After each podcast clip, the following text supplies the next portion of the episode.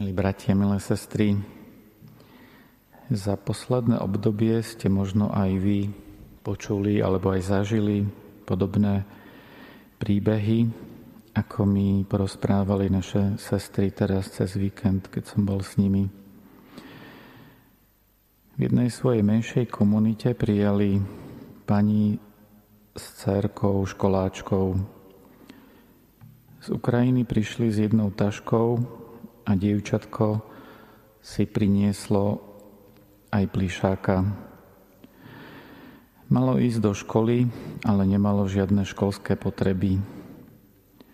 Sestry jej kúpili školskú tašku, aj takú e, s mačkami, zošity pera, farbičky. To je pre mňa, ako by tá malá nemohla uveriť, že po strádaniach cesty môže len tak niečo dostať. Objala sestry a dala im pocítiť trochu krásnej, úprimnej, čistej detskej vďačnosti a radosti. Aj pre tie sestry to bol silný moment. Pracujú v zdravotníctve a školstve až do únavy, ale takých momentov nezažívajú veľa. Je dobré, že máme takú spoločnosť, že si platíme služby, dane, zdravotné poistenie. Na druhej strane sme zvyknutí očakávať kvalitné výkony ako samozrejmosť. Je to taký zvláštny paradox.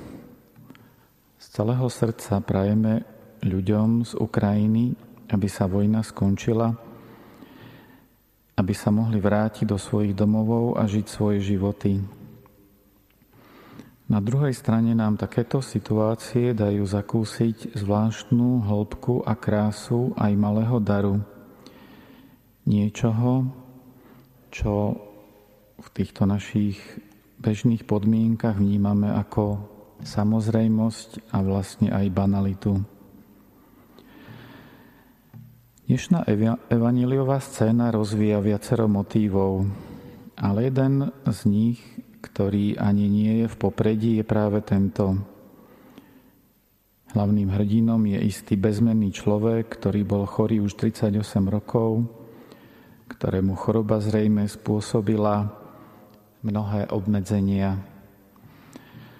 Hľadal spôsob, ako si pomôcť, preto chodieval k rybníku, o ktorom sa vravelo, že sa v ňom môžu chorí uzdraviť, keď sa zvíri voda.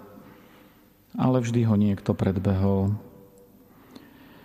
A Ježíš sa ho spýtal, či chce ozdravieť.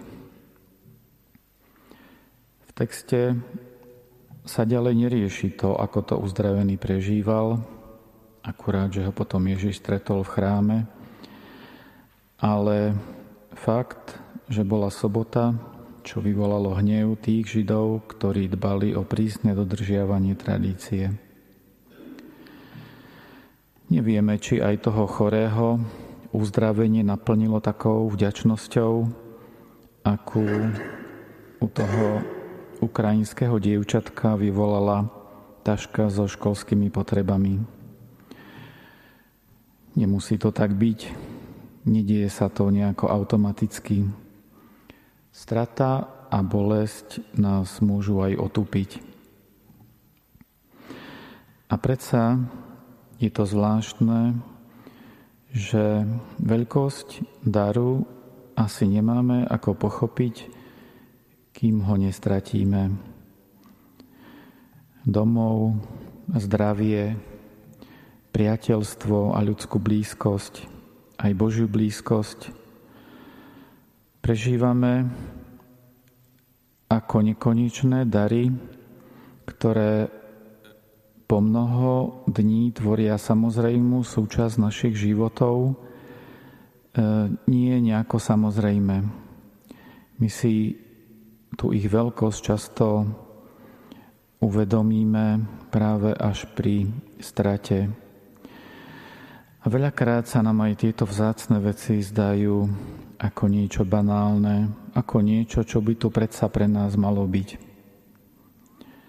A keď nás život uvrhne do nepríjemných situácií, kde v nás neprívetivá cudzota vyvoláva nostalgiu po domove, choroba, túžbu po zdraví, strata drahého človeka, túžbu po blízkosti a láske, strata zmyslu, zakúsenie absurdity, temnoty, dotyk krutosti v nás priam kričia ako súrna potreba pevného bodu v živote, Božej blízkosti, vtedy sa nám môže, ale nemusí otvoriť vnútorný zrak, ktorým uvidíme pod povrch toho, čo nám ponúkajú zmysly, nekonečnú hĺbku a hodnotu života, miesto, kde sa skrýva Boh.